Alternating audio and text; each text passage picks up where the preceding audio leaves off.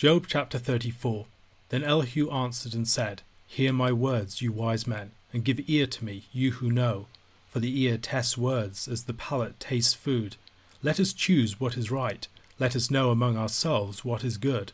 For Job has said, I am in the right, and God has taken away my right. In spite of my right, I am counted a liar. My wound is incurable, though I am without transgression. What man is like Job? Who drinks up scoffing like water, who travels in company with evildoers, and walks with wicked men. For he has said, It profits a man nothing that he should take delight in God. Therefore hear me, you men of understanding. Far be it from God that he should do wickedness, and from the Almighty that he should do wrong. For according to the work of a man he will repay him, and according to his ways he will make it befall him. Of a truth God will not do wickedly and the Almighty will not pervert justice. Who gave him charge over the earth, and who laid on him the whole world? If he should set his heart to it, and gather to himself his spirit and his breath, all flesh would perish together, and man would return to dust. If you have understanding, hear this. Listen to what I say. Shall one who hates justice govern? Will you condemn him who is righteous and mighty, who says to a king, Worthless one, and to nobles, Wicked man? Who shows no partiality to princes, nor regards the rich more than the poor, for they are all the work of his hands. In a moment they die. At midnight the people are shaken and pass away, and the mighty are taken away by no human hand. For his eyes are on the ways of a man, and he sees all his steps. There is no gloom or deep darkness where evildoers may hide themselves. For God has no need to consider a man further, that he should go before God in judgment. He shatters the mighty without investigation, and sets others in their place. Thus, knowing their works, he overturns them in the night, and they are crushed. He strikes them for their wickedness, in a place for all to see, because they turned aside from following him, and had no regard for any of his ways, so that they caused the cry of the poor to come to him, and he heard the cry of the afflicted. When he is quiet, who can condemn? When he hides his face, who can behold him? Whether it be a nation or a man, that a godless man should not reign, that he should not ensnare the people. For has anyone said to God, I have borne punishment, I will not offend any more. Teach me what I do not see. If I have done iniquity, I will do it no more. Will he then make repayment to suit you, because you reject it? For you must choose, and not I. Therefore declare what you know. Men of understanding will say to me, and the wise man who hears me will say, Job speaks without knowledge, his words are without insight. Would that Job were tried to the end, because he answers like wicked men, for he adds rebellion to his sin. He claps his hands among us, and multiplies his words against God. In Job chapter 34, we come to Elihu's second speech. David Clines argues that it splits into two halves. The first half, in verses 2 to 15, addresses the friends of Job, and the second half, in verses 16 to 37, addresses Job himself. Clines sees evidence for this in the second person singular address of verses 16 and 17 and 33. Eric Robinson, however, claims that it is addressed to the friends, once again on the way that we decide this matter, and on whether we see larger sections of Elihu's words here as remixed quotations from either the friends or Job, potentially hang a number of other larger issues of interpretation. Robinson's understanding of the addressees of this passage, along with his belief that a number of passages here are quoting the Friends, is a position that might be needed to sustain his positive portrayal of the character of Elihu. Clines, however, while regarding Elihu as much more critical of Job than someone like Robinson does, nonetheless qualifies his account much more than most commentators, for whom Elihu is often viewed as pompous, arrogant, and a bit of a buffoon. Clines writes, all Elihu's criticism of Job, it should be noted, is about what Job has been saying in his speeches to the friends. Despite occasional appearances, especially verse 8, Elihu does not condemn Job for any deed, nor for anything Job may have said before his troubles came upon him. In this speech, Elihu is concerned solely with Job's reaction to his suffering and the allegations he is making against God. He wants, of course, to affirm that the world is governed according to the principle of retributive justice, verse 11, and that must mean that Job deserves what is happening to him. But explaining why Job is suffering is not Elihu's main point here, for his focus is on the infamy of Job's complaints against God. Elihu opens by addressing the friends, summoning them to a collective act of judgment, to test the words of Job and to see whether they are in fact righteous and true. Elihu restates Job's own position in verses 5 and 6, and then again in verse 9. Job insists that God has not acted justly towards him, he has not given him his due. Job is a righteous man, yet treated by God as if he were a notorious sinner. He still hasn't given up on his insistence on his righteousness. He hasn't admitted the guilt that others have been imputing to him. Between his quotations from Job, Elihu gives a characterization of Job. What man is like Job, who drinks up scoffing like water, who travels in company with evildoers and walks with wicked men? Elihu here seems to be referring to Job's statements that he had made, throwing God's justice and judgment into question. Whether or not Job himself is an evildoer, he definitely has questionable travelling companions on the route that he has chosen. In chapter 15, verses 15 and 16, Eliphaz had characterized human beings as follows Behold, God puts no trust in his holy ones, and the heavens are not pure in his sight. How much less one who is abominable and corrupt, a man who drinks injustice like water. Job stands out from other men. He drinks scoffing like water, but to a greater degree than other human beings. Elihu is clearly quite troubled by this. It is one thing for Job to bewail his condition, it's another thing for him to impugn God's honour and his righteousness. In verse 9, Elihu presents Job as striking at the very base of true religion. He characterizes Job as saying, It profits a man nothing that he should take delight in God. Job has indeed said some things that are similar to this. For instance, in chapter 21, verse 15, What is the Almighty that we should serve him? And what profit do we get if we pray to him? However, that was a characterization of the opinion of the wicked, and Job presumably distances himself from that. Job's own words in chapter 9, verse 22 were, It is all one, therefore I say he destroys both the blameless and the wicked. Elihu's concern in the verses that follow is to defend God from the apparent claim of his unrighteousness, or at least of his omission of justice in the case of Job. God, Elihu highlights, is the one who is the creator and sustainer of all things. He's the Almighty, He's the judge of the whole earth. He providentially rules and upholds all things by his power. Elihu wants Job to reflect upon what it might mean to claim that such a God is lacking in justice or failing in his duty. This would be a radical claim of an even more than cosmic scale. It would throw everything into uncertainty and disarray. Might hear something similar to Abraham's statement to the Lord in chapter 18, verse 25 of Genesis Far be it from you to do such a thing, to put the righteous to death with the wicked, so that the righteous fare as the wicked. Far be that from you. Shall not the judge of all the earth do what is just? Elihu goes on to argue this case further. By its very definition, to govern is to execute justice. To imagine an unjust God at the helm of the universe is a radical thought, a thought which Job has probably not followed through. Besides, the impartiality of God in the ruling of the affairs of man can clearly be seen. He shows no partiality, he's not in any particular camp's pocket. He brings down one prince and raises up another. He does not treat either the rich or the poor with a special preference. He is equipped to judge as the one who is omniscient. He sees and knows all things about his creation.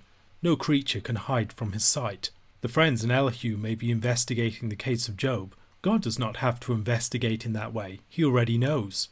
He overturns unfaithful kings and puts others in their place. He cannot be controlled or summoned by any human being. He's above human power and demands, even of the richest and most powerful. He owes man no explanation for his ruling in human affairs. He has his reasons and purposes, but they may be beyond human understanding. He cannot be summoned to any human bar to give an explanation of himself. God Almighty, who sovereignly brings down kings in his power and authority, relates to Job's situation in a very particular way. Job, of course, is a ruler of his people. Toby Sumpter writes Job's whole nation is at stake, so Elihu ties his second speech directly to kings. He says that people do not just go up to kings and correct them. On the other hand, God is not partial to men in authority either. God can speak to those people and correct them, and he does not regard the rich more than the poor. They are all the work of his hands. Therefore, Elihu says it is God's place to rebuke kings and nobles. He does this providentially when bad things happen to them, when calamities strike suddenly, Perhaps the implication of all of this is that since God has brought down Job, the matter has clearly been decided and settled. Eric Robinson reads this argument differently. He writes Elihu's argument is that God has put the governors of people in place as he has chosen. He removes those who no longer have a heart for him, and there is no evidence that Job is not a righteous judge. God knows what he is doing and will leave a person in place who will come to him at the proper time, and it is not a wise man's place to say when that time should be ended. God is not obligated to punish or rebuke according to these wise men's ways. As Leithart has pointed out, Elihu desires to justify Job, chapter 33, verse 32. Therefore, their arguments against Job are moot on the basis that 1. They have no evidence to charge Job with wrongdoing, since he is an impartial judge, chapter 34, verses 17 to 19, and 2. God knows exactly what he is doing in Job to bring him inwardly to the proper position before God. The concluding verses of this chapter are very difficult both to translate and to interpret. For instance, even after considering knotty questions of translation, we are still left to determine whether the concluding verses of the chapter are the words of Elihu or the words of the men of understanding and the wise man that he begins to quote in verse 34. Is Elihu identifying himself with these opinions, or is this something that he's just reporting to Job? Clines writes, for instance, Elihu would like to envisage himself as being truly on Job's side, but he is aware, so he says, of a groundswell of opinion against Job. The view among thinking people is that, in his assaults on God, Job has taken up the position of the godless, verse 36b, getting himself deeper and deeper into sin by the tone of his speeches, verse 37. Others are saying that such a stubborn Job needs to suffer even greater trials, verse 36a. Elihu himself, so he professes, is not saying anything so harsh. He is encouraging Job to give up his recalcitrance and take the penitent's stool, but he cannot hide the fact that others are being far less sympathetic. A question to consider where else in Scripture do we encounter portraits of God's righteous providential rule over kings and empires? 1 Peter chapter 3 verse 8 to chapter 4 verse 6. Finally, all of you, have unity of mind, sympathy, brotherly love, a tender heart, and a humble mind. Do not repay evil for evil, or reviling for reviling, but on the contrary, bless, for to this you were called, that you may obtain a blessing. For whoever desires to love life and see good days, let him keep his tongue from evil, and his lips from speaking deceit. Let him turn away from evil and do good. Let him seek peace and pursue it. For the eyes of the Lord are on the righteous, and his ears are open to their prayer. But the face of the Lord is against those who do evil. Now who is there to harm you if you are zealous for what is good? But even if you should suffer for righteousness' sake, you will be blessed. Have no fear of them, nor be troubled, but in your hearts honour Christ the Lord as holy, always being prepared to make a defence to anyone who asks you for a reason for the hope that is in you. Yet do it with gentleness and respect, having a good conscience, so that when you are slandered, those who revile your good behaviour in Christ may be put to shame. For it is better to suffer for doing good, if that should be God's will, than for doing evil. For Christ also suffered once for sins, the righteous for the unrighteous, that he might bring us to God, being put to death in the flesh, but made alive in the Spirit, in which he went and proclaimed to the spirits in prison, because they formerly did not obey, when God's patience waited in the days of Noah, while the ark was being prepared, in which a few, that is, eight persons, were brought safely through water. Baptism, which corresponds to this, now saves you, not as a removal of dirt from the body, but as an appeal to God for a good conscience, through the resurrection of Jesus Christ, who has gone into heaven and is at the right hand of God, with angels, authorities, and powers having been subjected to him. Since therefore Christ suffered in the flesh, arm yourselves with the same way of thinking. For whoever has suffered in the flesh has ceased from sin, so as to live for the rest of the time in the flesh, no longer for human passions, but for the will of God. For the time that has passed suffices for doing what Gentiles want to do, living in sensuality, passions, drunkenness, orgies, drinking parties, and lawless idolatry. With respect to this, they are surprised when you do not join them in the same flood of debauchery, and they malign you, but they will give account to him who is ready to judge the living and the dead. For this is why the gospel was preached even to them who are dead, that though judged in the flesh the way people are, they might live in the Spirit the way God does. 1 Peter chapter 3 verses 8 to 12 concludes the section of instructions that began in chapter 2, verse 11. It presents six characteristics of faithful Christians unity of mind, sympathy, brotherly love, tender hearts, humble minds, and blessing rather than reviling. Unity of mind is a common theme within the New Testament. If we have the mind of Christ, we will be united, and we won't be constantly at odds with each other. We are called to have sympathy or compassion, entering into other people's joys and sorrows, weeping with those who weep, and rejoicing with those who rejoice. We must have love for brothers and sisters in Christ.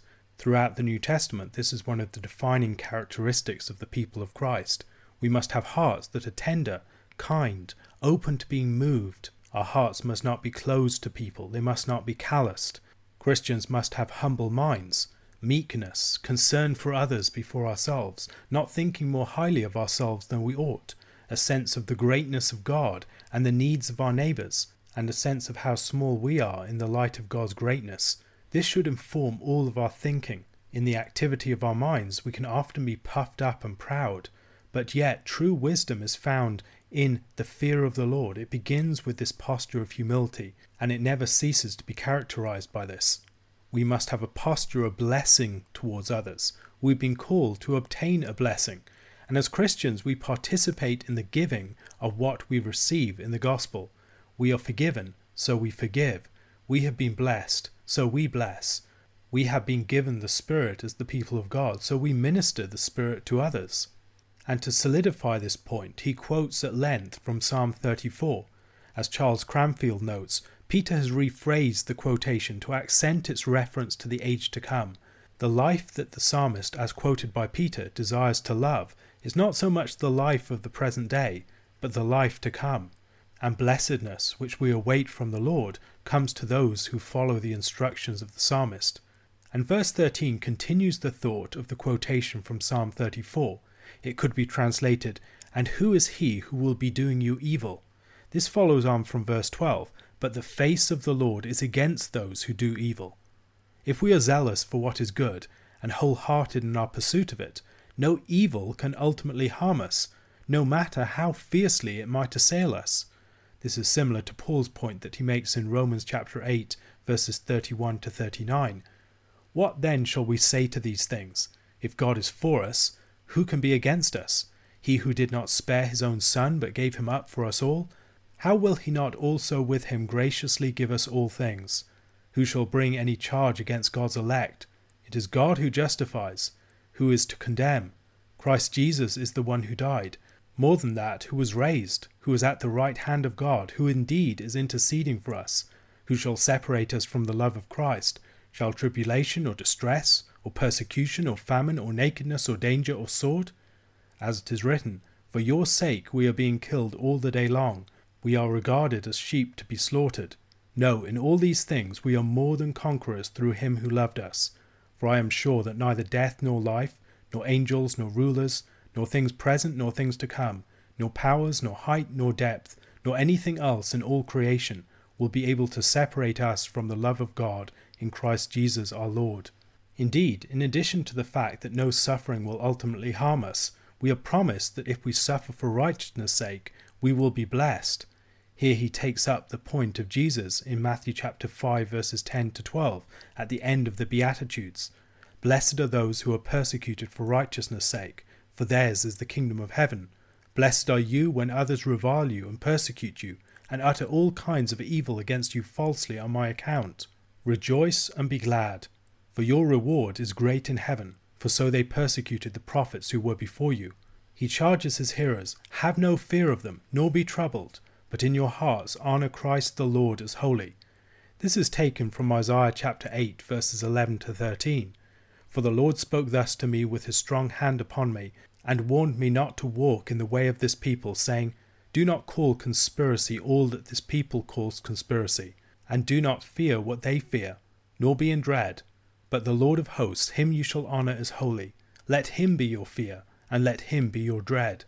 These are the verses that immediately precede those concerning the stumbling stone, which he has already alluded to in the preceding chapter. We should also note that Christ the Lord fills the place where the Lord of hosts was in the original quotation. Such uses of Old Testament texts in the New Testament is an important line of evidence for the deity of Christ. The New Testament authors were prepared to take Old Testament scriptures that were clearly about God Himself and use them to refer to Christ. Christians are charged to give an answer for their hope. Maybe this is an actual trial in the case of persecutions, or just when we are questioned by our neighbours and others around us. We must think diligently so as to be able to answer such questions well when we are put on the spot. And we must do so with gentleness and respect. These themes have been central throughout. These are characteristic of the way that Christians relate to their neighbours. We also act with a good conscience. We maintain blameless and exemplary lives. We're transparent in our godliness. We aren't driven by fear, resentment, or anger, as Cranfield argues, but by integrity. Over time, this can put false accusers to shame. Once again, as he did when he spoke to slaves about their suffering, he speaks of the goodness of suffering for doing good, as he says in chapter 2, verses 19 to 20 For this is a gracious thing, when mindful of God one endures sorrows while suffering unjustly. For what credit is it, if when you sin and are beaten for it, you endure? But if when you do good and suffer for it, you endure, this is a gracious thing in the sight of God. And from here, as he did previously, he moves into the example of Christ's sufferings as the righteous one suffering unjustly. Christ's suffering should be our model. The suffering of Christ, however, is redemptive. It brings us to God. It opens up a new and living way and removes the obstacle of sin. Christ was put to death in the flesh. He took the Adamic, weak flesh that was under judgment and bore the judgment that lay upon it. But he was made alive in the Spirit in the resurrection. Peter's distinction between flesh and spirit is much the same as Paul's is. The verses that follow are some of the most debated in the whole of Peter's writings. Who are the spirits in prison? What does it mean that Christ proclaims to them? Various theories have been put forth. Some talk about people being in spiritual bondage. Others have seen here the doctrine of Christ's descent into hell. Others still have seen a reference back to Genesis chapter 6 and the angelic sons of God who took human women and had relations with them. This story was narrated in more detail in the apocalyptic intertestamental text, the Book of Enoch. It seems to me that this event is also referred to in 2 Peter chapter 2 verses 4 to 5. For if God did not spare angels when they sinned, but cast them into hell and committed them to chains of gloomy darkness to be kept until the judgment, if he did not spare the ancient world, but preserved Noah, a herald of righteousness, with seven others, when he brought a flood upon the world of the ungodly. And then also in Jude verse 6 And the angels who did not stay within their own position of authority, but left their proper dwelling, he is kept in eternal chains under gloomy darkness until the judgment of the great day. Considering that the spirits are associated with the time of the building of the ark, considering the use of the term spirits, and considering references to this narrative elsewhere in the New Testament, and particularly within the writing of Peter, it seemed most likely to me that this is a reference back to Genesis chapter 6 and the stories surrounding it. What then does it mean that Christ preached to the spirits in prison, and when does that take place? Their disobedience took place in the days of Noah, but it seems to me that Christ's preaching to them occurred in the Spirit during the period between his death and his resurrection, or perhaps some might argue after his resurrection and ascension. The preaching in question is Christ's declaration of his victory over them. It is not a preaching that can lead to salvation, it is rather a preaching that seals their defeat. Reading passages like this in Revelation chapter 12, verses 7 to 12, we should remember the cosmic dimensions of the work of Christ. Christ is defeating the rebellious angels and he's reordering the heavenly realms. During the time of the rebellion of these angels, Prior to the flood, God's patience waited, and the ark was prepared, but only a few, a remnant of eight people, were brought safely through the waters. Peter makes a remarkable comparison of this with baptism. Just as Noah and his family were delivered through the waters of the flood, so Christians are delivered through the waters of baptism. The waters of the flood drowned the old world and the enemies of the people of God, and the waters of baptism symbolically drown the old world and all the devils that pursue us. It is an exceedingly strong claim to say that baptism saves us. What might Peter mean? Some have tried to empty this statement of its force, but while Peter is concerned to say how baptism saves us, he does not make the statement only to empty it. For Peter, it seems, the rite of baptism is truly saving. He makes clear what he does not mean by this. It does not save as a removal of dirt from the body. It's not just a physical rite that works in a magical way, as if you could wash your flesh in the waters of baptism and instantly be saved. That is not how baptism works. Baptism's efficacy does not reside in mere water. Rather, baptism saves as the answer of a good conscience towards God, and its efficacy comes through the resurrection of Jesus Christ. The efficacy of baptism is like the efficacy of a wedding ceremony for a loving union between a man and his wife. While a baptism or wedding ceremony can create a formal relationship, the true efficacy of such ceremonies depends upon a wholehearted self rendering over time, as we faithfully live out the meaning of what we have been committed to in the ceremony itself. In the case of baptism, we are baptized into Christ, we are baptized into his death, buried with him, in order that we might be raised with him on the last day. That event of burial with Christ in baptism is a marking out of our bodies for that future event of resurrection.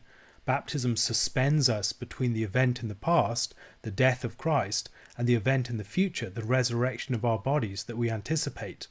And the efficacy of baptism is the efficacy of resurrection itself. That's where baptism gets its power, from the future in which it will be confirmed by God raising us from the dead. This Jesus Christ, who was raised from the dead, has gone into heaven. He has triumphed and been exalted over all angels, authorities, and powers, which are now subject to him. He will reign until all things have been put under his feet, as Psalm 110, verse 1 declares. Recognizing the pattern of Christ and his sufferings, we must take the same course. Peter describes in generic terms the way that the person who follows Christ's example will behave. Whoever has suffered in the flesh has ceased from sin, so as to live for the rest of the time in the flesh, no longer for human passions, but for the will of God. Although people's former way of life might have been characterized by a pursuit of their passions, now that they have taken on the mantle of Christ, they follow a very different course. They have ceased from sin. That pattern of behavior that they once gave themselves to is no longer habitual for them, and now they live for the will of God. There is a watershed point in their lives between before and afterwards. In the before time, they had all the time that they wanted for living as the Gentiles do, for sensuality, passions, drunkenness, orgies, drinking parties, and lawless idolatry. All of these practices that brought no profit and the people who continue to practice these things are surprised when Christians don't join them in them. Yet these behaviors are a sort of flood of debauchery that they are being drowned under, and though they speak ill of Christians, their judgment is near at hand. They will have to give an account to the one who will judge the living and the dead. Verse 6 is another difficult verse to understand, for this is why the gospel was preached even to those who are dead, that though judged in the flesh the way people are, they might live in the spirit the way God does. Is this a reference back to the spirits in prison that were mentioned previously? I don't believe that it is. Rather, I think it relates to the preceding verse. Christ is going to judge the living and the dead, and the gospel has been preached even to those who have died, even though they have suffered the consequences of death in the flesh the way that people more generally do, they might live in the Spirit the way that God does, and they will be raised on the last day. Concerns about the death of Christians seem to have been common within the early church, as it wasn't entirely clear to some how those who died prior to the second coming of Christ would participate in his resurrection. Here, as Paul does in chapter 4 of 1 Thessalonians, Peter wants to assure his hearers that those who have died in Christ, who have heard the gospel and responded to it, will also live in the Spirit with them they will also be raised up. A question to consider. Peter here uses the story of the flood as an example of the salvation that Christians have received.